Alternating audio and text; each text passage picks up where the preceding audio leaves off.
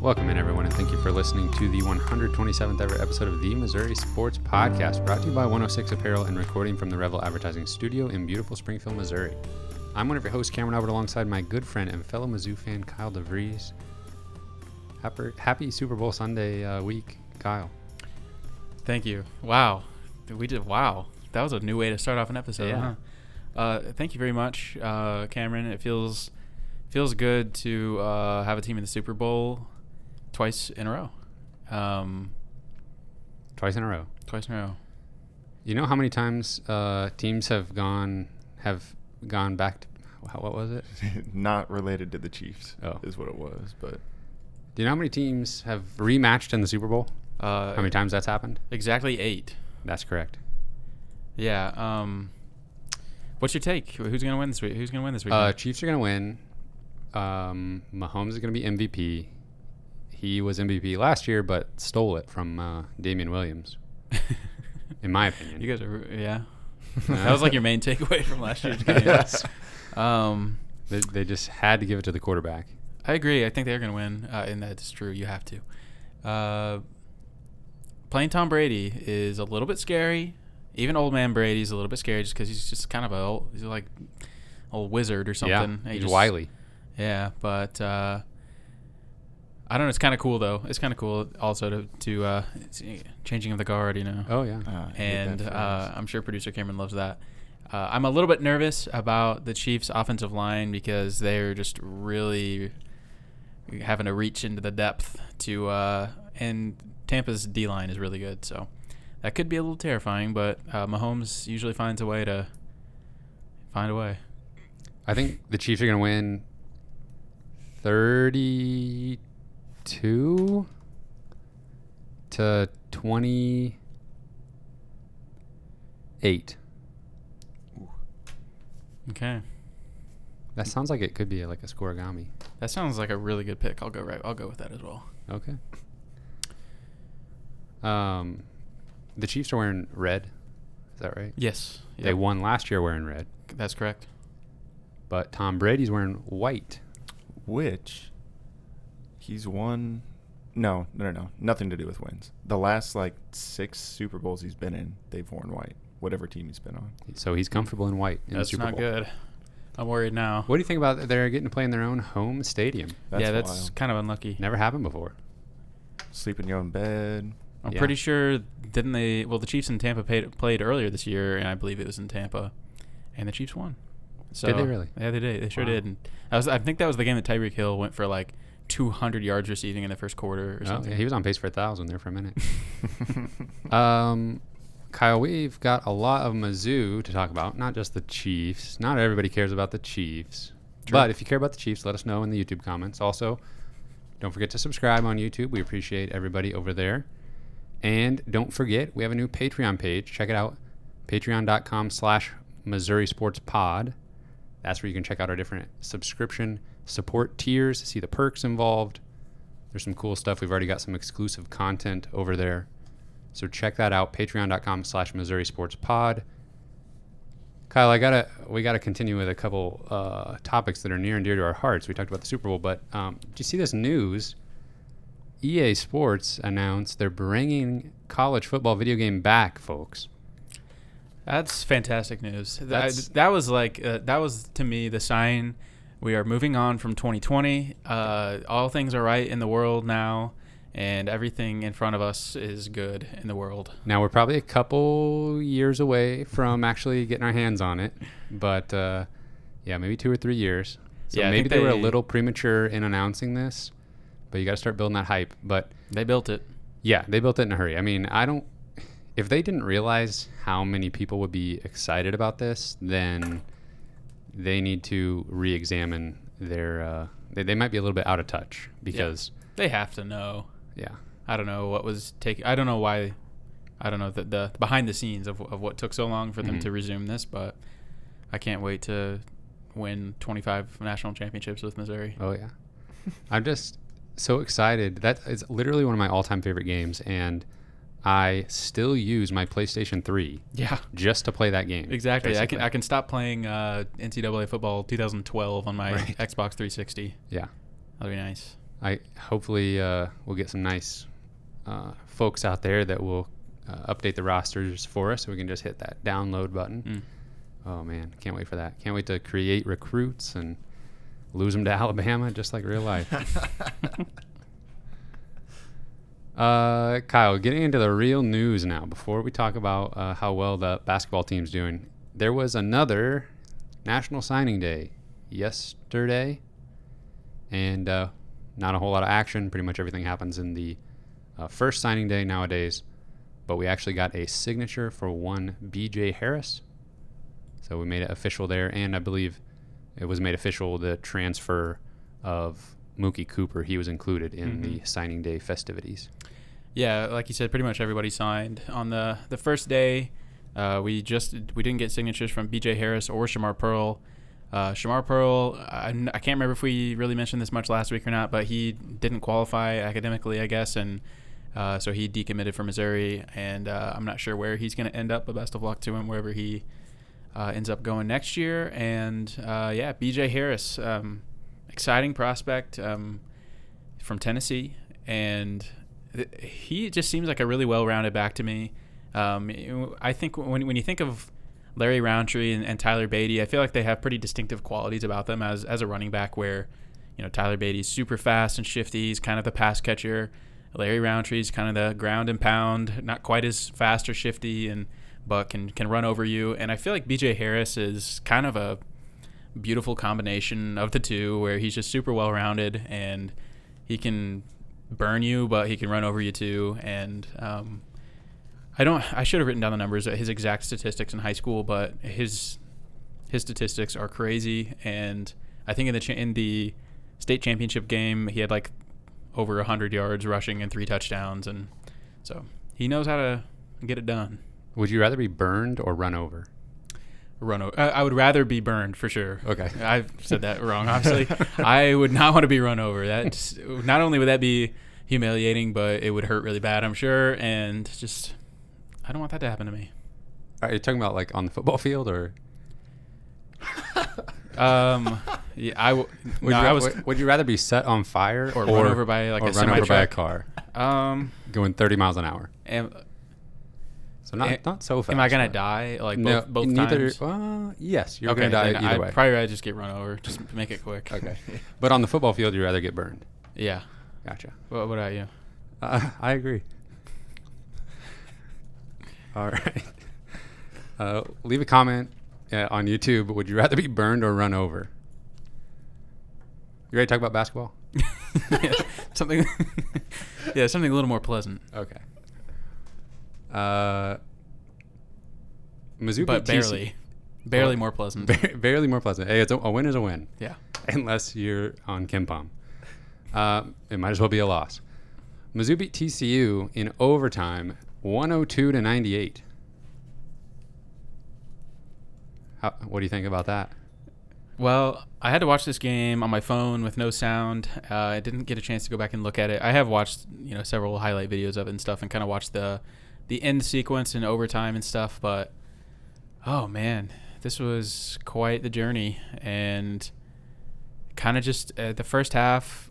It would just it kind of felt like the Mississippi State game a little bit, where it was like, okay, they're just making everything, and I'm, you know, Missouri didn't play great defense but it kind of felt like okay tcu we're just going to let them hit their shots and then they're going to cool off eventually and they just kind of didn't they just never stopped consistently hitting shots from everywhere Yeah. Yeah, Missouri gave up 45 points in the first half. Um, it was kind of ugly, but it's it made you feel like, okay, TCU just played maybe their best half of the season. Surely that won't continue into the second half, and everything will be fine. Um, and to some extent, they came down to earth a little bit, or I guess probably what happened is Missouri's offense just caught up a little bit. Um, they kind of just chipped away uh, in the second half. They got it down to a four point deficit a couple times. Uh, but TCU, they had a knack of just like, they would force a turnover and immediately convert it into two points or a, f- a trip to the free throw line at the other end. Um, and they had a 12 point lead with under five minutes left. And KenPom had Missouri's chances to win that game at 3.9%. And I had it at negative 1 million percent. yeah i think i remember you saying something like this thing's over. Yeah. And I 100% agreed with you. I and that was the the exact moment where when they got down by 12 with three or four minutes to go, and And they didn't just go down 12. It was a turnover that led to a Yes. bucket, and it was just like, okay. the momentum this- was yeah. seemingly going away from them.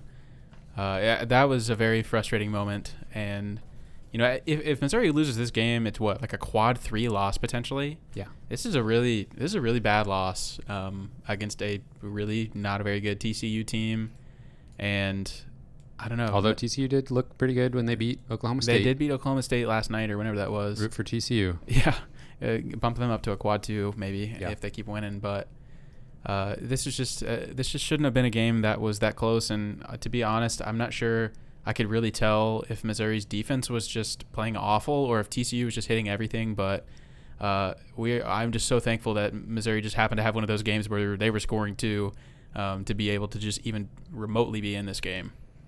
Yeah, so I, I want to focus on that last five minutes because it was so interesting and fun. Um, obviously, never should have been in a situation where you're down by 12 at home to TCU, but um, Mizzou just kept feeding Tilmon late. Um, he kept getting fouled, and he made just enough fr- of his free throws um, to keep Missouri in it. That was, if I'm TCU, then I would readily send him to the line over just letting him go to work down low. Um, and then they started getting some stops. They got a couple stops. Pinson made a late shot clock three, like kind of a step back off the dribble that he kind of had to make uh, for himself, and he got fouled. And so he got a, a four point play, and that cut the lead to four with two minutes and 30 seconds left. Um, they drew up a play for Mark Smith come off a screen, and he hit a hit an open three. That was a welcome sight. But then this guy for TCU, freshman guard Mike Miles, he answered with just a what I thought was a dagger of a step back three on the other end. He was so good. And obviously, we don't know a whole lot about TCU going into this just because they're in the Big 12. But I got to think, based on that performance, I, I haven't really looked at if that's an outlier for the whole season, but he looked every bit the part of a guy who's going to be trouble in the Big 12 for four seasons. Yeah, for sure. Um, couldn't stop him, save our lives. Um, yeah, I think in that little timeout, whenever Mizzou was down 12, um, right before they sparked that run, I don't know. Eh, they like sent Xavier Pinson up to heaven and to speak with God himself on like how to master the game of basketball because he just He was figured it out. Yeah, he just flipped the switch and was so intense and just I don't know. He was just a killer in the last five minutes. Just did everything he needed to do to. I mean, it's just like a miracle had to occur for all of these things to perfectly line up to get Missouri even a chance to get this game to overtime was a miracle. Yeah, uh, that freshman guard Mike Miles for TCU, he ended up with 28 points on 12 of 20 shooting, as well as five rebounds and five assists. Um, Tilmon got a basket. We got a stop on defense. Then Pinson hit another three to make it a one point game with 25 seconds left. And that was the stretch where it was just like a whirlwind. And uh, like you said, Pinson was playing out of his mind. And Missouri was getting stops all of a sudden. And it was like the anti um, West Virginia game from From a few years three ago. years ago. Yeah. You know, and all the other games like it that have happened, the Florida game, the even Mississippi State from this year. hmm It, and Missouri had a big comeback last season against Georgia. Um, it seems like Missouri's been on the bad end, you know, like three times as many games Mhm. uh, than the good end. But this one was a good one, obviously. Um, Missouri fouled TCU. They made both free throws. Mizzou ran an elevator screen for Dru Smith, which I thought was interesting. That's the screen where the two guys kind of just come together Mhm. as the offensive player runs through, like elevator doors closing. And but he missed the three. I thought it was interesting that they drew up that play for him. Uh, I like it. I mean, I if I'd be okay with him or Mark Smith or Pinson uh, getting a play designed for them to take a three to try to tie it. Uh, but he missed, and uh, Kobe Brown got a clutch offensive rebound, kicked it back out to Pinson, and he hit the game tying three with 3.9 seconds left. And they did it. They came Yeah. all the way back to force overtime.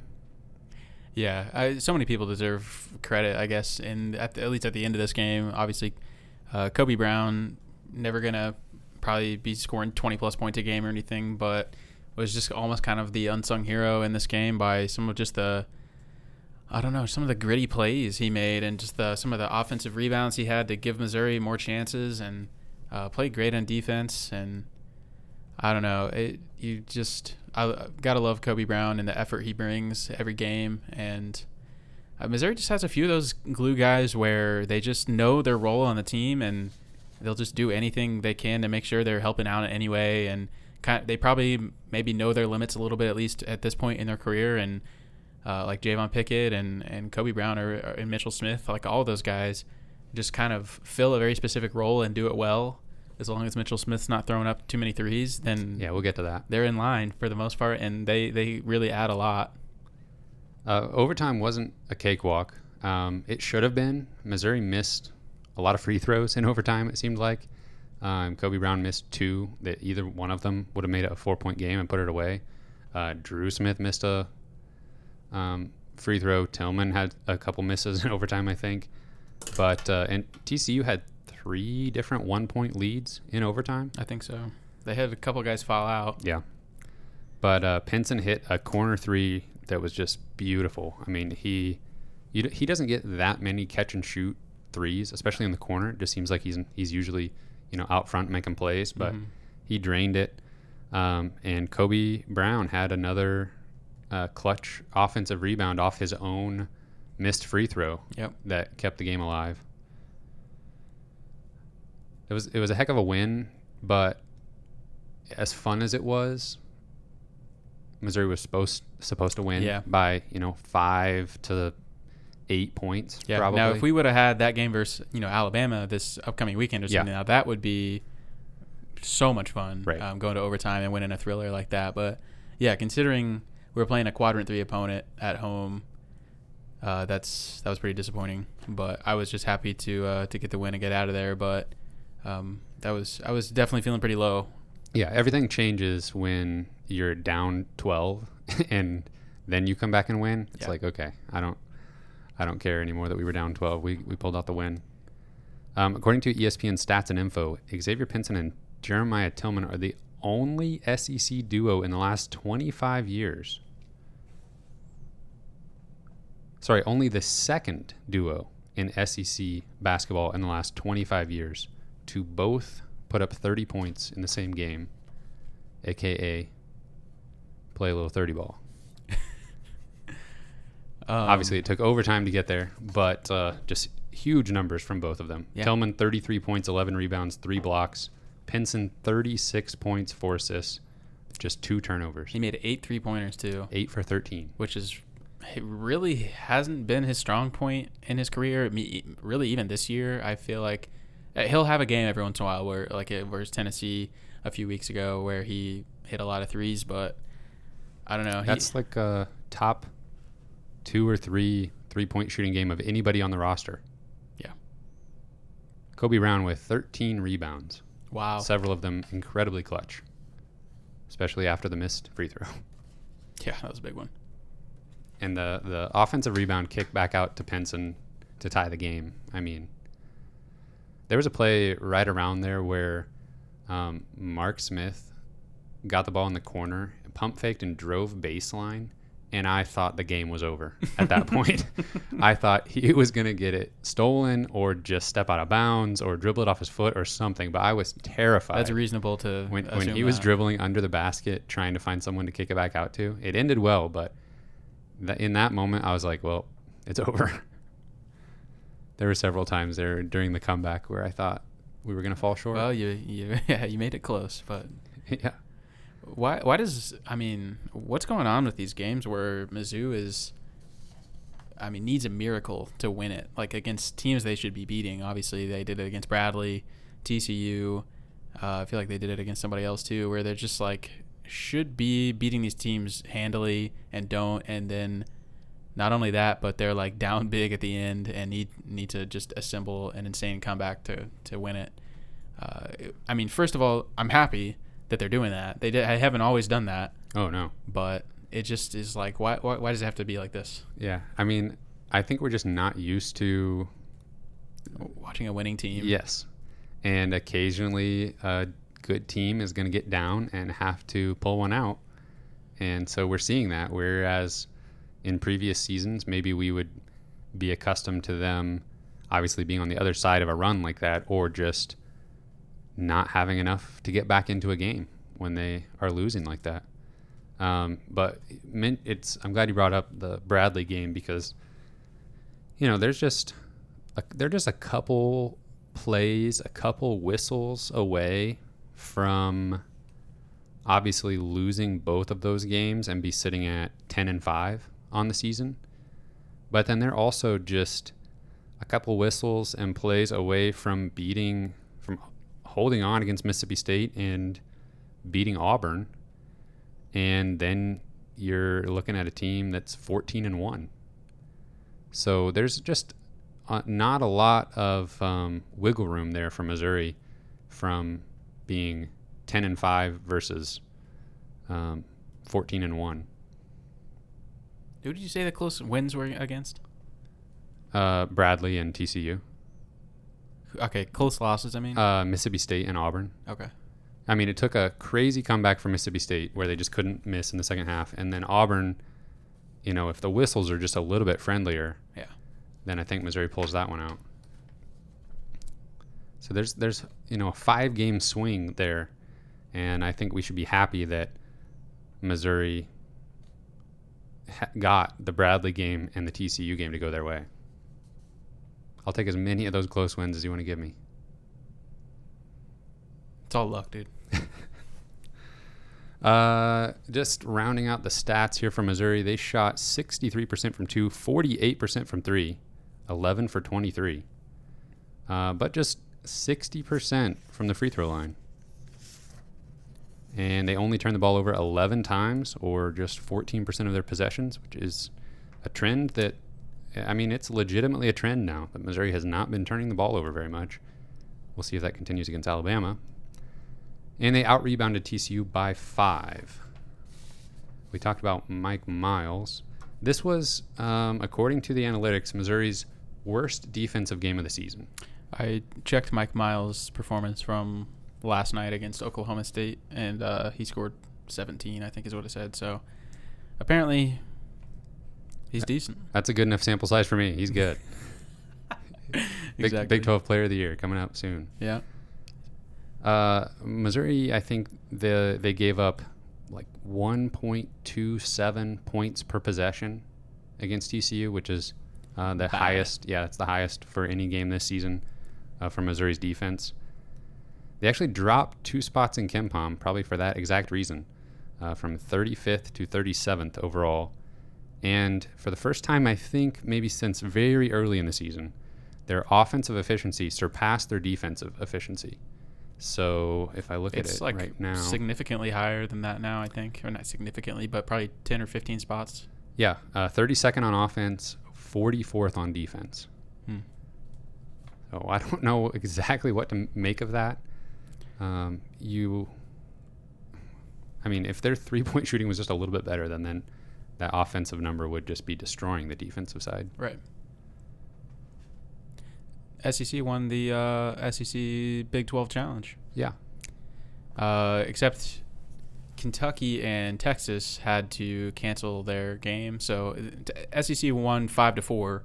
If Kentucky and Texas play, it's, it's getting a five-five split. So SEC, I guess, is fortunate that game didn't get played because Kentucky was going to get destroyed by Texas. I'm sure. I was gonna maybe mention this after the Kentucky game, but since you brought up the SEC Big 12 Challenge, I have a question for you, Kyle. Okay. Unless you have anything else to say specifically about the TCU game. Great win. Great that they won. Okay. Okay. Is what I'm trying to say. Happy to see him win. Yes. Not a great win. Yeah, not a great performance. Root for TCU. Hopefully that becomes a little bit better. Great resolve. Yes. Yeah. Is the SEC as a conference bad at basketball? That's the question I'm posing to you right now. I feel like I ask myself this every year. Um, it's kind of weird because I feel like the rest of college basketball is bad this year. I, I genuinely like the ACC is terrible. It's like um, Gonzaga and Baylor, Yeah. and then everyone else can beat everyone else. Yeah. If the okay, well, I'll get back to your question in a second. But if the NCAA tournament started today, are you taking Gonzaga and Baylor? or Are you taking the field? Oh, Gonzaga Baylor. Oh, me too. Yeah. I, I feel like I would bet actual money on that. statistically, I, I think I've heard it's like a 50-50 split right now. Uh, but I would be very confident if in Baylor or Gonzaga winning the Yeah. tournament. I'll get back to your question. Um, in a normal year, I think I'd say the SEC yes is is bad or is not great, but this year, I think they could get. I don't know. How many teams do you think they'll get in the tournament? Five or six? well, I, I just think um, they don't really have a dominant team. Like Alabama is good, but when you put Alabama up against the best in college basketball, I'm not sure that they can stand tall against some of those teams. yeah, uh, we'll dive deeper into Alabama in a minute, but they did lose to Oklahoma in the Big 12 uh, SEC Challenge, and Oklahoma was without a starter or two potentially. Um, Alabama's a lock for the tournament. Missouri's a lock for the tournament. That's right, I'm saying it. Uh, I think Arkansas, Florida. Tennessee, Florida, LSU, six teams. I think LSU might be more in than Arkansas right now. I don't know. Arkansas is 14 and five, I think. Yeah. I don't know. It's I just think- I have a lot of like mediocre teams that could beat you. Could, that could beat a lot of teams. Well, the thing about it is those teams are getting upset in conference play when they shouldn't. Yeah. I mean, it seems like there's a lot of times when you're just like plugging in wins and losses, if you're like trying to project out the records, you'll end up with teams that are, have like two losses and teams that have two wins, and that's just unrealistic. But that's kind of happening this season with Alabama and Vanderbilt. Mm-hmm. Like Vanderbilt has one conference win, and they are going to be lucky to get another one. Right. And outside of the Missouri game, obviously, we kind of just need Alabama to keep doing that. Yeah. For because I don't think Missouri is going to catch them. I mean, it's possible, but I think if I'm being rational, I'd just like Alabama to run away with it and beat some of those middling teams that Missouri is fighting for in for the C line in the SEC tournament. And you know, Florida looked amazing against West Virginia. They go on the road, beat West Virginia, and they kind of led wire to wire in that game. And then they Tennessee beat. come home and they lose to South Carolina. Yeah. Yeah. South Carolina's not good, I don't think. Um, Tennessee beat uh, somebody, They destroyed Kansas by like 20 points. And then they turn around and lose to Ole Miss. Yeah. Maybe just the bottom of the SEC is just amazing. Well, uh, KenPom has the SEC as the third best league in the country, but neck and neck with the ACC. I I would say mm, I feel like they're better than the ACC this year. Yeah. And then the Big 12 is a noticeable jump above, even though SEC Big 12 challenge went the SEC's way. And then the Big 10 is a noticeable step above the Big 12. I can't bring myself to say that the SEC is bad. Um, the SEC still is full of incredible coaches, I think, and incredible talents like we didn't get to see yet um, Cam Thomas at LSU. He's the type of player that in a NCAA tournament setting can win you three games, and just like that, you, you know, next thing you know, you're in the Sweet 16, Elite Eight as LSU. Um, and when you look back at and, and Sharife Cooper, like if Auburn wins enough to get into the NCAA tournament, I want no part of a Sharife Cooper led team in a one game elimination tournament. If you look back at previous seasons of SEC basketball, I mean, last year KenPom had him as the sixth best conference. Year before that, fourth. Year before that, fourth. And, you know, even though some of those seasons they had seven or eight uh, tournament teams, I don't know. Last year, they were KenPom was projecting that they would only that the SEC would only have four teams: Kentucky, Auburn, LSU, and Florida. Obviously, we'll never never know exactly uh, what would have happened, but I was over here thinking like, and how many did they get? And Yeah. then, uh, oh, the world will never know. Yeah. Um, if I'm answering plainly, no. The SEC is not bad at basketball. I think they just don't have. They may only have one great team, and and it's a surprise to I think any SEC basketball fan that that team is not Tennessee. Yeah. I still think it's possible that Tennessee figures something out and finishes the year strong and is one of the top teams that people are talking about in the tournament at the end of the season.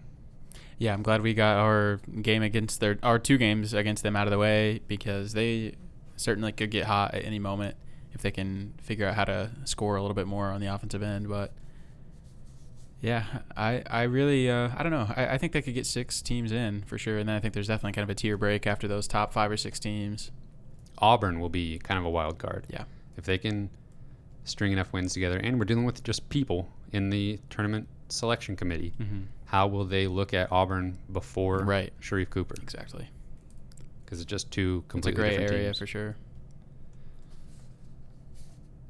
we on the same page? I think we're on the same page. Classic. Uh, Mizzou Kentucky for the second time ever in program history. Was it really only the second time? I think so. Uh, The only reason I said that is because the f- the first time was Cuonzo's first season, Yeah. so uh, they haven't beat him since then. Sounds right So- to me. At one plus one is two, I think, Yes. unless I'm missing a third one in there somewhere. Uh, Seventy-five to seventy. Dru Smith, twenty-six points, seven rebounds, five assists, just one turnover. Just like, I almost said like vintage Dru Smith game, but even then, we don't typically get twenty-six points out of him. No. um, especially in a low-scoring game like this. Like he, there was no overtime period to uh, boost his point total. hmm Yeah, I would say this game honestly went pretty similar to how we expected it to go, how we previewed it, and how we predicted the score. It was a little bit higher scoring than we predicted, but uh, can, and I would say Kentucky shot the ball maybe a little bit better than I was expecting, which was a little bit frustrating that they were, they made more threes than I was thinking they would. Well, they had the dude uh, Mintz, Yeah.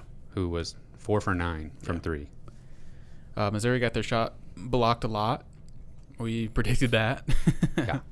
Uh, I think Isaiah Jackson had five blocks, Probably. all on, on his own. All against Mark Smith. Yo, and Kobe Brown at the th- th- three-point line. Oh my gosh. Yeah. Okay. Kobe Brown. I don't. Is his shot motion always that slow, No, or did he just that- decide to really take his time? Well, on that I think shot? he uh, underestimated the closing speed and probably a little bit the length. That Yeah. combination of Jackson. That, I mean, that's one thing that obviously translates is that length and athleticism. And like, man, you got to get a shot up quick playing against Kentucky because they will just swat it out of the gym if they have a chance to. And they affected uh, maybe Pinson the worst. He was three for 11 from two in this game, and he had a lot of shots altered at the rim. Mhm. And Kentucky's good at that. I mean, they have the length and the speed to cover ground on the defensive end and alter shots, and they definitely did that in this game. Yeah, especially early on in this game, it felt like Kentucky was really um, engaged defensively, and just their length was just really clogging up the passing lanes, and like Tilmon couldn't really get anything going, and like you can't. They were just at one point just kind of passing around the perimeter, kind of almost like, all right, what do we do here? Like, how do we decipher this this puzzle, and how do we get it inside? Because Kentucky was just really everywhere. Yeah, Missouri shot just uh, 38% on two pointers. Uh, luckily, they shot well from three, 43%. So, and we saw, I mean, Kentucky made their nice little comeback in the second half when Missouri's offense just went ice cold. Uh, Missouri couldn't make a shot from deep for a little while, partly because the wrong people were taking threes. But um, if Missouri doesn't get the three point shooting that they got from Dru X and Mark Smith, I mean, there's been a handful of games this season where literally the entire roster is cold from three. And if they had one of those games against Kentucky, it would have easily been a loss because they had to kind of pick it back up offensively in the last 10 minutes of this game. Because they're at the start of the second half, Kentucky kind of um, enforced their will a little bit. I mean, they just really made it hard for Missouri to score. And Missouri decided to just settle from long range Yeah. and started missing them. Yeah, and still scored 75 points. So still found a way to put points up, even though they ran into some resistance early on for sure. But Yeah, yeah, I was really I was excited to see Dru Smith kind of explode because I I don't know. I think he's I think he still had a really strong season. He's had a little bit more up and down performances than he did last year. And honestly, I think a lot of it may just be because he's kind of almost saying Xavier Pinson take it away. Yeah. And Tilmon take it away. And I was almost ready to just say you know, maybe last week or two weeks ago that Dru Smith isn't really the star of this team anymore. You know, like I felt like he was last year, and he's kind of a role player to kind of put the ball on the tee for Xavier Pinson Mm-hmm. and Jeremiah Tilmon to do their thing, and maybe you could still make that argument a little bit. But last night he was truly the star, Yeah. and he was the heart and soul of the performance, and it's just exciting that you can get that from three different guys on the roster, and I don't know, uh, Xavier Pinson and, and Jeremiah Tilmon, Dru Smith, any of those three guys can just explode Mhm. on a night, and usually one of them do. do. Yeah. I mean, I, I mean that's if if those guys aren't going off, then we don't have a shot, Right. no matter who we're playing. Uh, yeah, I thought it was interesting um, when you look at three point shooting in this game. Dru Smith, Mark Smith, and Xavier Pinson they combined for seven for eleven from three. Kobe Brown, Mitchell Smith, and Drew Buggs were combined one for nine. Uh, and also Parker Brown had uh, his one for one performance. So if you just distribute five of those nine threes from uh, Kobe, Mitch, and Drew Buggs over to Dru Smith, X, and Mark, maybe you're looking at two more makes. Just one out of those five, or just don't take those five extra threes at all. That's what Twitter would say. That's for sure. That's what people who like to watch good basketball would say. I think. Mitch's got the uh, he's got that uh that laser shot where Yeah. it's like, did that clear the rim? Well, it's it's the release. You know, he's pretty tall and got long arms. Where he's releasing the ball is like pretty high up there. Yeah. so it doesn't need to travel too much further up. um, I want to give a shout out to Tom Orff on Twitter. Mm. He pointed out that this is the first time for Missouri that Dru, Mark, and X have all made at least two threes in the same game. We'll take it. Yeah. Uh, more of that, please. Yeah. Let, let that not be the last time. Yeah. Let the, please give us more consistency from sh- from three point li- uh, Yeah. land. but it, it just is so reassuring that when a good defensive team in Kentucky, at least uh, interior defense, causes Missouri to struggle a little bit, Yeah. uh, that they can put some shots in from outside. Well, I mean, it- Kentucky probably doesn't have the offense to really make this happen, but you know, it was almost had the potential to mirror that first game against Tennessee a little bit, where if we can't get the ball inside, we're gonna have to start shooting threes, and that's what happened against Tennessee, and we scored like 50 points in that game because they're like, well, they're taking away the two point shot, we're gonna have to start making threes. Couldn't do that. Yeah. And against Kentucky, well, they're kind of taking away the two point shot right now. Got to start making threes, and they did. So obviously, that was the huge difference between those two games. And um, I don't know, it it could have been a lot. Uh, uh, it could have been a lot worse. Um, the first half felt like a dream against Kentucky. Just everything was working for the most part, um, even with some defensive resistance. But that the beginning of the second half, I was like, here we go, because Kentucky was was getting hot. They they Yeah. they definitely. I think they came back and tied it or something, didn't they? From like a 13 point deficit. Uh, Or maybe they maybe it was close, but not tied. it was very, very close. I think they at least made it like a one point game. I think it was at one one. point in the second half. One point, one point. Um, Kyle, would it be an exaggeration to say that maybe this Kentucky team is a little bit undisciplined? Would that be a bridge too far? I'm trying to figure out what. I don't know because I was thinking about that, and I think it's easy to just think like, well, the, all these kids are top recruits, and maybe they're just a bunch of undisciplined kids, and they don't, they're not coachable. And I think that's push the- back on that. I th- huh? Push back on that argument. I think it's easy to want to go there because that's what I do sometimes when I when you know these top recruits aren't are, are struggling or, or whatever whoever team it might may be. But I feel like a good indicator of their buy-in is how they play defense, and I feel like this team plays good defense. They they look like they want it. They they move their feet. They block shots. Um, I just think they really can't shoot. They they don't, and maybe they just don't have chemistry together. I don't know. There, it doesn't really seem to be a leader on the team. Uh, I don't think they have they don't have very good guard play. Um, I don't know, but I I'm not sure that it's not. I, I don't think it's because they're not trying. Yeah. Um, yeah, the guard play is interesting with them because you kind of see these. It almost looks like they have forwards. You know, they've got these kind of like tall Yeah, have, like guards. six that, seven guards. yeah, that have enough ball skills to obviously be serviceable. And uh, if Mintz is going to be making threes like he was, then they'll be okay uh, some of the time. But uh, yeah, it's like they're missing just, I think, either just a knockdown three point shooter or a true like floor general distributor Yeah. um, would would solve a lot of their problems. Either one of those, I agree. and they're used to having both. Yeah. Well, I, I th- also think a sign of a good coach is uh, we we know John Calipari is a pretty good coach. Mhm. Uh, whenever teams come back out of halftime and you can see that they've they're they visibly have made adjustments and are playing better. Obviously, I think that's a telltale sign of a coach that knows exactly what needs to be done to improve the performance. Has analyzed the other team's first half and says this is how we're gonna change the course, and that definitely happened. Um, Yeah, Kentucky clamped down on, in the paint Yeah. at the start of the second half for sure. Yeah. But I agree. I, I think that they really need a floor general. It just kind of seems like they just all. I, I don't know. It doesn't Yeah. seem to be a lot of direction or uh, on offense. Yeah. Well, after the win, Mizzou after two wins, Mizzou is now 12 and 3 overall, 5 and 3 in the SEC. They are alone, correct me if I'm wrong, in second place. Yep.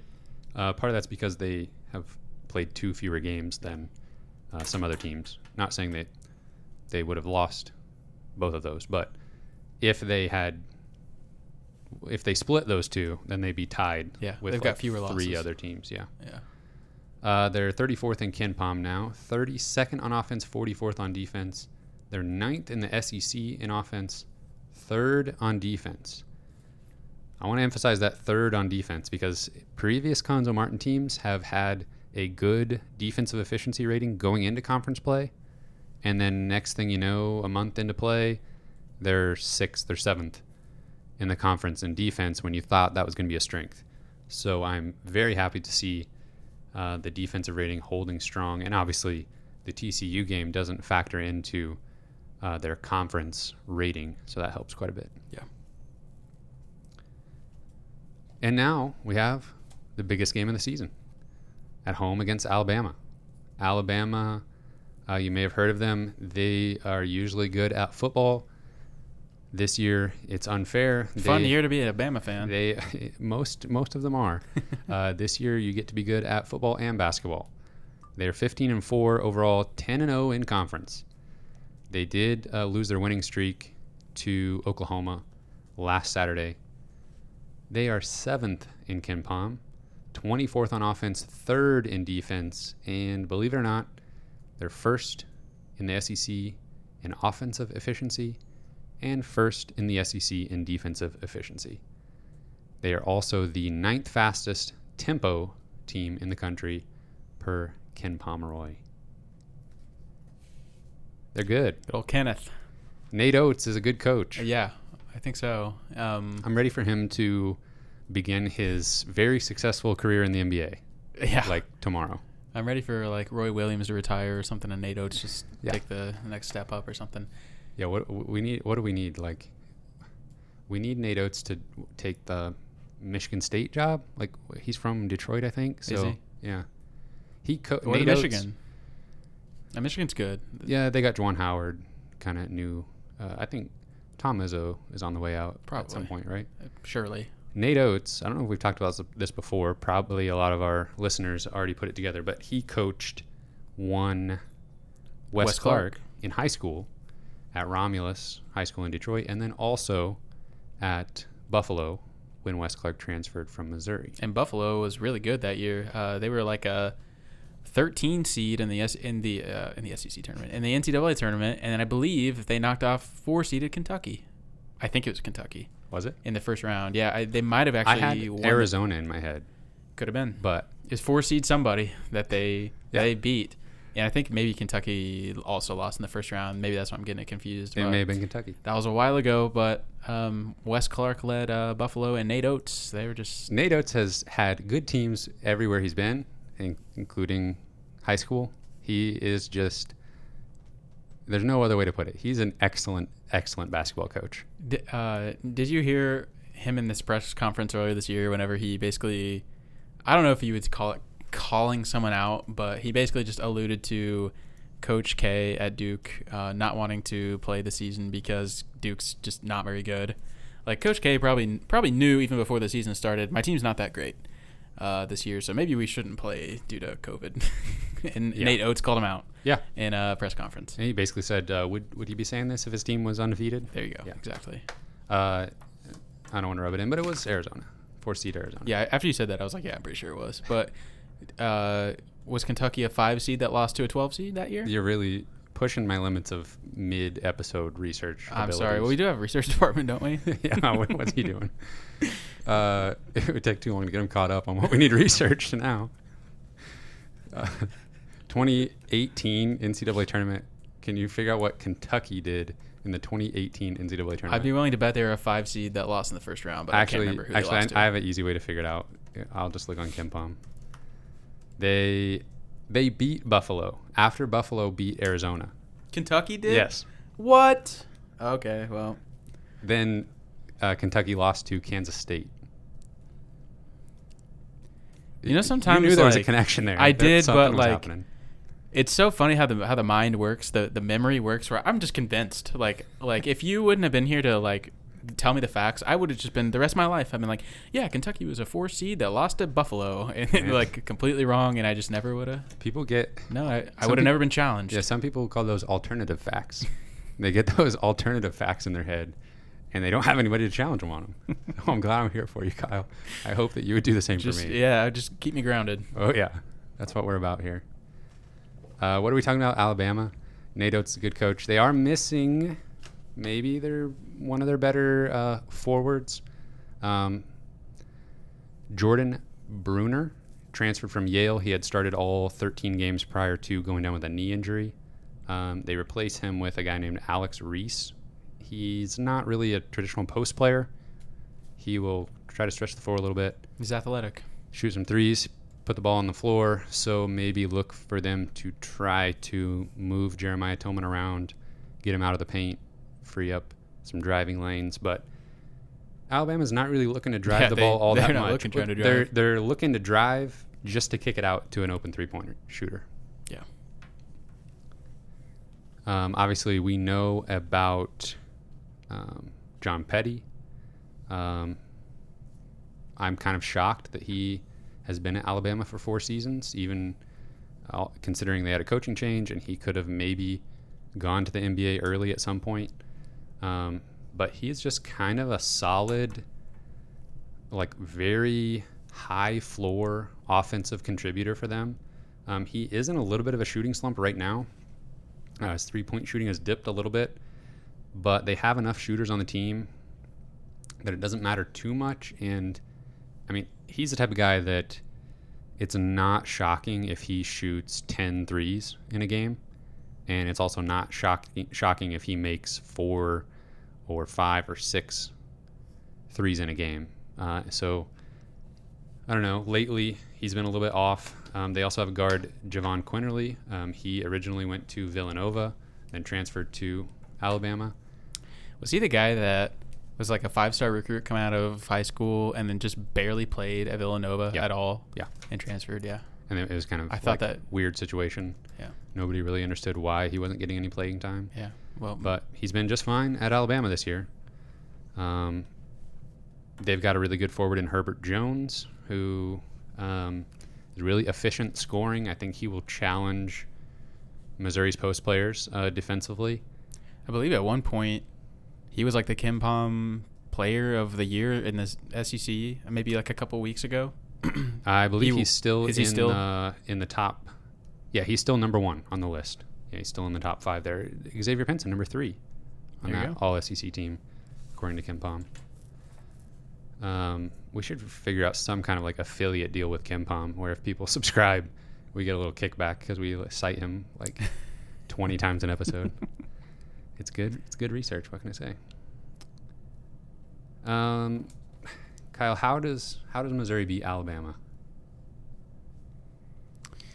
Is there do, do Missouri or Alabama has to just be a little bit off shooting from three? Yeah, I mean, it se- it seems like kind of lazy to just be like, well, they need to miss shots. Well, that's really honestly like what needs to happen in this game against Alabama. They're so dangerous from three. They shoot a ton of them. I feel like they could just get hot and they can make three or four in a row, and it's just devastating. Like whenever they go on a run like that.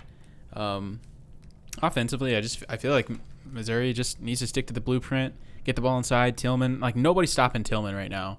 Uh, I mean, last night I can remember a play specifically where there was like three people guarding Tilmon, and he just Yeah. like still lays it up anyway. yeah. like, through them. may have been the one where it almost seemed like he kind of like misplayed it a little bit and just like there was nowhere for him to go, but he still just made the shot. Yeah, yeah. I mean, I, I'd love to see a uh, another kind of Pinson and Tilmon tandem game where they're they just seem to work together so well.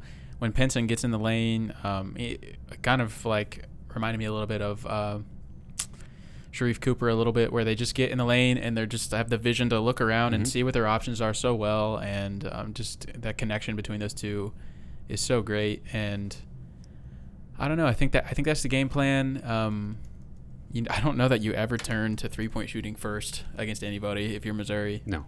but test the water, see see what the interior scoring, how, how's that going for you, and if it's not working, then maybe find something else. But I think that's always always the first thing you go to. Um, I'm looking at a, a common opponent here. Um, Alabama just played Kentucky on January 26th, and in that game, they held Kentucky to 33% shooting on two pointers. So um, that's not great for Missouri's chances. Uh, Kentucky shot okay from three, though, 43% on 14 attempts. Um, Alabama shot 11 more free throws than Kentucky in that game, and they turned Kentucky over 17 times. So they made Kentucky's offense look a little bit worse than Missouri was able to. And, and that's the thing, like with Alabama, you think about John Petty, you think about Quinerly being like a, you know, floor general, finding the open guy, and you think about their three point shooting, but they're the third best defensive team Yeah. in the country, according to KenPom. It is true. Like I immediately think of, of the of the offense, the high powered offense, but you're right. That's definitely something that that that's just come out of nowhere this year. They've just been elite defensively, and I don't know where that came from, but they're just a they're a really well rounded team.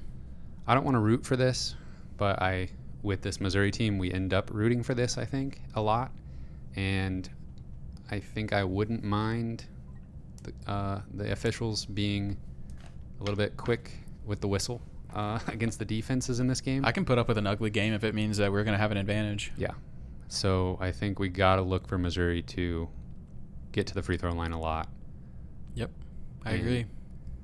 I really, I mean, this has been the last, you know, 10 games. I think I've thought we need it to be the Pinson Tilmon show. Yeah. Missouri really hasn't shot free throws as well in the last few games. I feel like as they did early on. I think uh, Tilmon is getting more attempts versus uh, Pinson and Dru. Yeah. Uh, if if Tilmon had Mitchell Smith's free throw shooting abilities, then he would truly be unstoppable. Oh yeah, Because Mitchell Smith, uh, and we got to mention him. Going back to the Kentucky game for just a second, I think he had like 12 rebounds, and Yeah. his defense is that's why he's on the floor. yeah, his length and ability to alter shots and grab rebounds. He can was- move really, really well for like Yeah. a seven foot player, basically. Uh, also, this is kind of random, but just made me think of it. Uh, also, in the Kentucky game, what do you think about what do you think about Jimmy Dykes? Uh, you know, in previous seasons, I would have said, eh, I don't need him. Who needs him?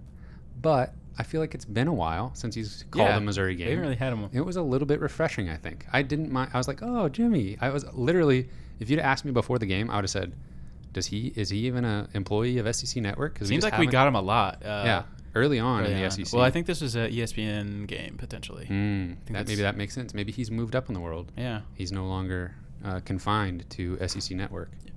I believe some uh, people on Twitter were thinking that he was seen was calling the game a little pro Kentucky. What it felt like. I don't. I'm not sure. I ever really Mm. got those vibes, but I, I kind of liked it. I kind of liked him. it's fine. Yeah, it'd been a while since I heard him. Um, he, he brought up an interesting point that about Tilmon, which made me, which is why I thought about it. But he was talking about Tilmon's like free throw motion and Mhm. how his left hand was almost kind of blocking his own shot as he was shooting, and Yeah. I thought that was kind of an interesting observation. Yeah, um, it, it's always interesting to me what what uh, coaches decide to tweak with a like a player's shooting motion in college, and it seems like usually they're more willing to mess with a player's free throw um, stroke than their three point shooting, and I think uh, most college coaches are going to say if the ball goes in the basket, I don't care if it's ugly. Like we don't have time to work on a, a shooting motion to try to add four percent to your three point percentage. Um, we're just going to hope the ball goes in. Um, and then if a player gets to the NBA, that's when they can really fine tune their shooting motion. But it seems like it'd be worth it when you have like a post player who's getting to the foul line pretty regularly to really examine their free throw shooting and say, okay, what can we? Is there anything we can do to make this a little bit better? And Tilmon's not horrendous at the line. Um, he makes enough to in- make it where I'm okay with teams fouling him. Mm-hmm. Yeah, he's probably about a fifty percent shooter, which is. But in a it's given in a given game, I feel like I don't know. If it's that low, then maybe it just seems not as bad in a game. if he could, if he could shoot even ten percent better, Mhm. it could. I think it could really help us out in, in close situations. I remember Jimmy Dykes uh, analyzing Jabari Brown's three point shooting motion Mm. and the, the rotation of the ball. Something specific I remember. he just really watches those shot motions. Yeah, he knows a lot about it. yeah. Uh, It was an upgrade over some of the SEC. yeah, and the uh, uh, the play by play guy is like uh, um, Karl Ravech, I Mhm. think. So yeah, I definitely like hearing him. He's usually doing ESPN baseball stuff. Mhm. Is I think where he's been most recently. But I think he's like one of their top guys for play by play. Uh, let's see here with Alabama. Where are we here? Um, Missouri gonna win this game? yeah, I'll say it. They're gonna shoot 30 plus free throws. They're gonna make a lot of them. Uh, I think, I think we're gonna get a game from Pinson, and I think Missouri's gonna run with Alabama, and Missouri's gonna win it, 80 to 75. I like it. I'm gonna agree with you. Okay. Um, yeah, I think that I think the up tempo uh, maybe not favors Missouri, but I think that they can. I think they can handle that. In fact, sometimes I think when they try to go too slowly, whenever they get slowed down by certain teams, then it can really it can really be ugly. And and I think when, when they get a lot of possessions in, it can really help them. Um, I think that they will continue to shoot okay from three. I think they'll shoot well enough to get the job done, and uh, they'll they'll hold Alabama under thirty five percent from three, and they'll win seventy eight to seventy six. Mm, close one. Close one. I'm excited. Day game, early game. Yeah, really, it's like eleven a.m. Yeah. Um, one more thing that I want to talk about. Obviously, we, we're still going to talk about Ole Miss, but it seems like Missouri has this thing where they like to get out and transition after a miss, um, but sometimes you got a player that needs to. Okay, so like take Kobe Brown for example. He had a, a great play. Um, uh, maybe I can't remember which game it was now, where he found Tilmon early in a possession, like off of a miss. He he brought the ball down quickly, found Tilmon for a layup, and it was like one of the first points of the game for Missouri. Then, I think it was against TCU. Then later in the game, he gets the rebound, takes it himself like to half court, is passing back to Pinson, and the ball just gets picked off and goes the other way for a layup. And I get the idea of just whoever gets the ball, we're pushing it. But if you don't have something, the opponent just they know you're going to try to get it to Pinson or Dru Smith.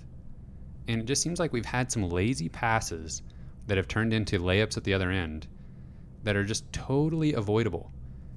And a couple of them have been like inbounding the ball after a make, where like Pinson is already running up court. He's just going to catch it in stride and take off and just gets picked off. And I don't know. I if you like dribble the ball off your foot or you know make a bad pass and it tips off the guy's hand and goes out of bounds and those kind of turnovers, those are easier for me to live with than just making a lazy pass and gets picked off, especially if it just turns into two points at the other end.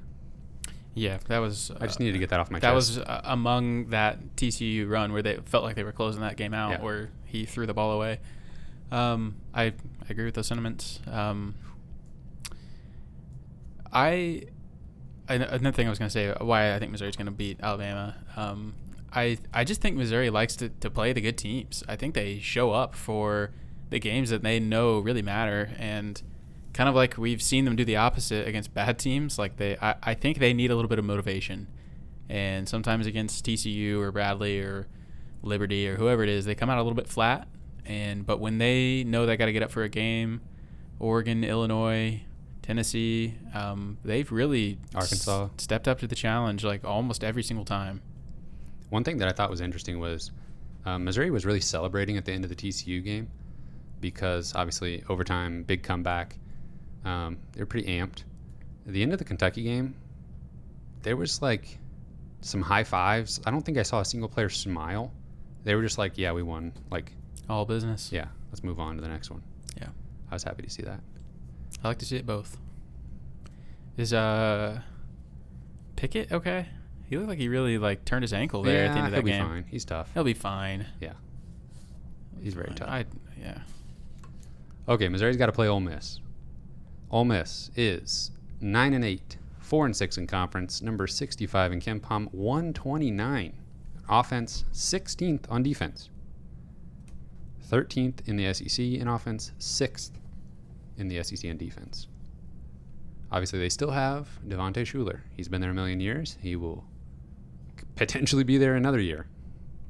Um, like if you're looking at across the SEC, like he's a legitimate candidate to potentially be back next year. I don't think he has NBA prospects. Probably not.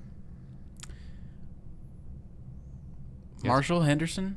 Oh yeah, He's uh on their staff now. I Is he really? Yeah, I think I heard I think I saw they That- hired him. That sounds familiar now that you mention that. Oh man, those are the Uh, glory days. Can't stand that guy. He was just really good against Missouri. He was fun to watch Yeah. though. He was a character. Uh, they are probably going to be without KJ Buffen. He's a pretty good forward for them. He only played five minutes combined in their last two games. Um, Coach Kermit Davis said he was dealing with personal problems. So uh, he was like logging 25 minutes a game for them. Um, they recently won against Tennessee 52 to 50 Good grief. and they held Tennessee to eight for 26 from two. That's 31%. And uh, they didn't send them to the free throw line, and they destroyed Tennessee on the glass. They out rebounded them by like 11. Tennessee might be the hardest team in the SEC to figure out like what they're gonna do. Just they are all over the place. So um, I was kind of looking at the box score for that game, and obviously, where I got those stats. um, Tennessee, Yves Pons uh, had 13 points. Keon Johnson had 11. Josiah Jordan James had 10. That's where they are. That's their strength is that they have like six guys who can score double figures on any night. I know we're talking about Ole Miss, not Tennessee, but I think that they just need one of those guys to step up and just be the guy. It's almost like a weakness. Yeah. Yeah. Um, but anyway, Ole Miss. Um, they've got this guy named Romeo White, who is like their center. He's going to be matched up against Tilmon, and I think he could provide Tilmon with a little bit of a struggle. Um, I don't think they will want to double team Tilmon very much. I think Alabama will try to quite a bit, but I don't. I think Ole Miss will try to avoid it and just see what they can get out of White. Um, and he's listed at six eight, but he looks bigger than that when you watch him on TV. Yeah. Yeah. I think he transferred from I'll tell you, Arizona State. that's correct. Is his name really pronounced? Uh, two L's back to back. Okay. I was just always thought his name was Romello or whatever, Well, but who knows? I mean that that's that's perfectly reasonable. yeah, I guess we'll find out. if that's really how you pronounce it, then props to you, man. That's oh, thanks. that I took some usually- guts. I don't, have to say you it gotta, like sometimes that. you just got to pick away and You go gotta for go it. with That's, it. that's Go what I go. it. That's what I usually do. Um, let's see here. I don't know. I, I don't know as much about Ole Miss as I do Alabama. Uh, Ole Miss was supposed to be better on offense than they have been this season, but uh, they're making up for it on defense. Obviously, Tennessee can struggle, but holding them to 50 points is pretty impressive. Yeah. Um, Mississippi State has lost to LSU, Florida, Georgia, Arkansas. They lost to Georgia twice. So they can lose to anybody. They play very slow pace. Um, in SEC play, they're 13th in uh, tempo. Do they turn people over and do they block shots? Uh, let me tell you, in, in the whole course of their season, their defense is seventh in the country in turnover percentage. So that's not good. They are 65th in block percentage. So they, yeah. So to answer your question, yes, they do both of those things. this could be an ugly game. Yeah. On the road. Uh, I think we're going to need Missouri to get out in transition, push the ball, get to the rim, and yeah, just don't let Ole Miss set up into their half-court defense because they'll Yeah. run you off the three-point line and Yeah. um, clamp down at the rim. Yeah, Missouri's got to figure out how to control the pace for sure. I, I definitely don't think Missouri wants to play slow. And hopefully, they'll get out and run against Alabama and just enjoy it and roll that right into Like, hey, the Ole. Miss game. Let's do it again. Yeah.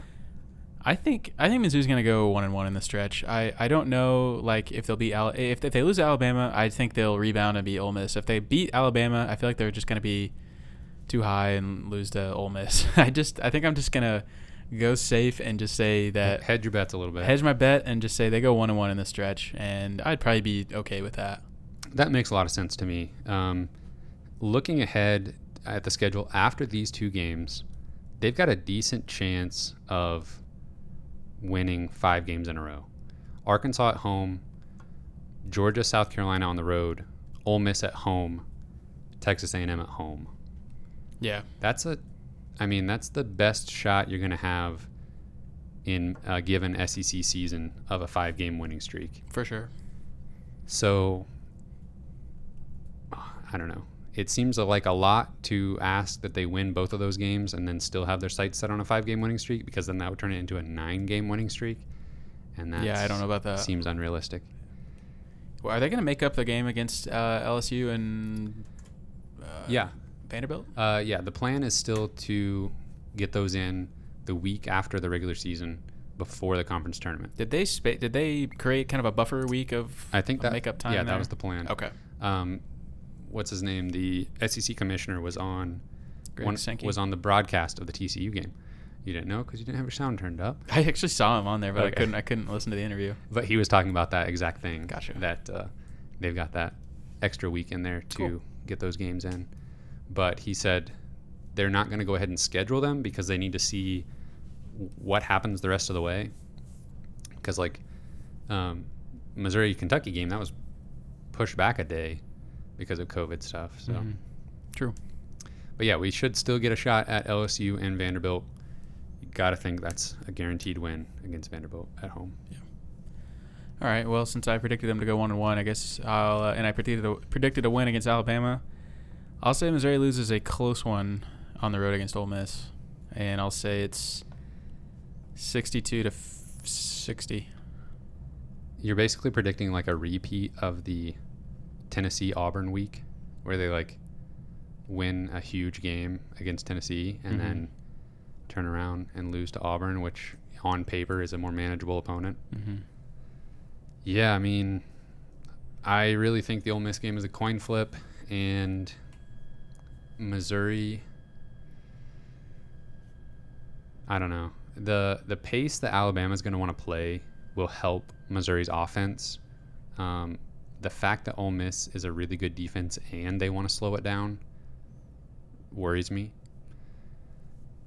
Now, there's a chance that Alabama will just get Missouri spun up a little too fast and generate a bunch of turnovers out of it. But man, I guess I'm gonna have to go for the uh, the nine game winning streak because I think they're gonna beat Ole Miss, and I think it'll be something like uh, 77 to 68. Nice. Famously, I'd love to be wrong. Oh yeah, I, I love it when you're wrong. Um, uh, let me ask you this. Yeah. Um, if Missouri is like a top four seed in the SEC tournament, and they've easily done enough to get a top four or five seed in the NCAA tournament, uh, are they going to play in the SEC tournament? I What you think I, I've heard that some teams may opt out of their conference tournaments Okay. in fear saw- of COVID. Yeah, I saw something about that, and then I also saw a reply to that on Twitter that was like from a legitimate uh, blue checkmark sports journalist that said most conferences have a clause in their membership agreement that says, "Too bad you're not opting out of Oh, really? the conference tournament." Okay. Well, that solves that. Yeah. So I kind of dismissed that as soon as like I saw oh like teams would opt out, and then kind of dismissed it as soon as I saw that rebuttal. Yeah, because I mean, it makes sense. If you've done enough to earn your spot and uh, you don't want to travel and you're afraid of getting COVID issues and then missing out on the NCAA tournament, I mean, that's devastating, but you just got to take Yeah. the chance, I think. I mean, It sounds like you really have to. yeah, and, and then where do you draw the line? Like, okay, you've you're Missouri. Well, let's say you go on a um, nine game winning streak, and then all you have left is Florida, LSU, and Vanderbilt, and you're like, ah, well, you know what? We're good. Like, we'll take our protected seed in the NCAA tournament. We're gonna opt out of these last four games of the season and the conference tournament. Like, you'd have if that was That would be like suicide for your. if that was being entertained, then Yeah. I don't know. I feel like maybe the conferences could like maybe they should collude with the NCAA tournament selection committee and just be like, hey, come on, come out and say if Put, you put your foot down. if you opt out, you're not being accepted. wow. That'd be something. The That sounds- opposite of putting your foot down. yeah, the NCAA tournament puts their foot down and says you're playing in your conference tournament Yeah. or else. yeah, put your foot down. Yeah. Oh, I see. Be, authoritarian about it. Oh yeah. Um, That's what I like to see out of my uh, sports organizations. Yeah. Make the kids play. Um, I'm gonna put that on the Anyways, shirt. Yeah. uh, okay, well that solves that. Uh, I was a little bit afraid because I, I feel like Missouri has a case where it's like, well, you know, Missouri might be one of those teams that it makes sense for them to opt out of a conference tournament if they've done enough, but I don't want them to. Wouldn't like all the top teams of every conference feel that way though? Now, like the conferences that, I mean, what would stop Sure. all the bracketology, looking at bracketology and being like, okay, on all the brackets, we're a guaranteed at large bid. So Sure. you'd have like, you know, 50 teams potentially. I mean, how many bubble true bubble teams are there each year that really need the conference tournament to? I would say like probably like 15, 20. Yeah. So that'd be interesting to see what would happen if that came to pass. I might have to do a little bit more research into that. What if then teams who are winning the conference tournament get the automatic bid, but they didn't have to play some of these better teams? Okay, yeah. Now there, there's a scenario for you. I'm going to take it one step further. Okay. Teams opt out, and then enough upsets happen, and they just like gobble up all these automatic bids. And then they're like, and "You're then out." yeah, then they're like, okay, there's no at-large bids left, so like a bunch of these teams aren't in the tournament now. Like a 20 win Missouri team's like, nope, you didn't get a bid. yeah like uh yeah you, uh, you like six teams in the sec thought you they were good so they didn't play in the conference tournament then georgia won it and now they get to go Yeah. so one of you's out Yeah, I'm not sure how much steam there actually was in that happening, but I think I just had seen it mentioned, and it would probably really only apply to like the top of the top teams that really felt like they were secure. But even those teams, you're fighting for one and two seed. Right. Like, why give up the opportunity to do Yeah. that when you've played all season long for that opportunity? Coach K would probably like the idea though. like Yeah. lock up a spot in the NCAA tournament. Yeah. Fewer games, the better. Yeah, no, we don't want those COVID concerns. Yeah. Um, I feel like I had, okay. What what seed is as of right now before these games? What seed is the Missouri are the Missouri Tigers going to be in the NCAA tournament? Like not like not the season ended today, but my guess as to what it will be. Yes. Okay. Uh, I'll say four. Wow. I'm going to take the opposite end of the spectrum, and I got them as a six seed. I thought you were about to say two. Five. Five. Oh, no, no, no. You said you're gonna go the opposite end of the spectrum. Yeah, I'm saying worst case scenario. okay. That's how my mind works with the Missouri Tigers of any sport. Really? Yeah. I thought we were sunshine pumpers. Well, well, if I'm being asked to actually pick, though, Okay. So okay, I think right now, if the season ended today, they're probably what, like a three seed, mm, four, three or four. five. five. If they're 18th. If you ask Bart Torvik, they're like a two. Yeah, Bart Torvik likes Missouri more than KenPom, Yeah. more than uh, who's the ESPN guy that does it? Joe Lunardi. Jerry Palm. Yeah. Uh, yeah, it's weird. The analytics don't like Missouri that much, but it, when you have humans who are the ones that are making the bracket, and they're the ones looking at tournament resumes, and Missouri's got as good of a resume as anybody. Yep. They've got five quad one wins. Gonna be a sixth after Alabama. Gonna be a sixth against Alabama. well, where's Miss Ole Miss gonna fall? That's a And they're gonna lose like a quadrant three game to Ole Miss. no. no, because it's on the road, road so- ga- yeah. Uh, it'll be a two Yeah. At least. at least. I'm trying to find a road game that's comparable here. Yeah, I guess. Uh, Yeah. Uh, Wichita State. At Wichita State, I Uh, remember hearing that that was like right on the line for quad one. Like we really need to root for Wichita State because that could very easily Yeah. slip down to and I think they've struggled enough that that's it's like almost out of the question at this point.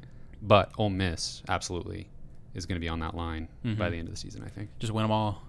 that's one. Leave way to no do it. doubt. That's one way to do it. Nine game winning streak. If Coming right Missouri, if Missouri wins out, are they a one seed? Probably not.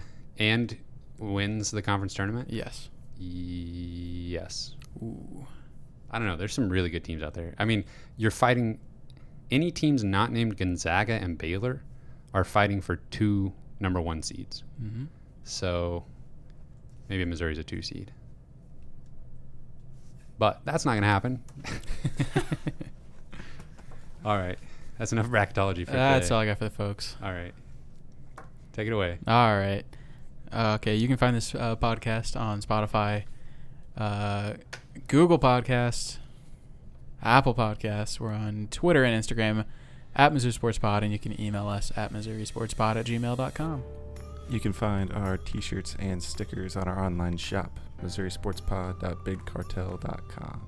Subscribe on YouTube. Uh, YouTube commenters, would you rather be burned or run over? Are you more excited about the Chiefs in the Super Bowl or getting EA Sports College Football video game Hmm. back? Answer in the comments. I know what my answer is. Easy. It's in the game. See you next week. Thanks for listening.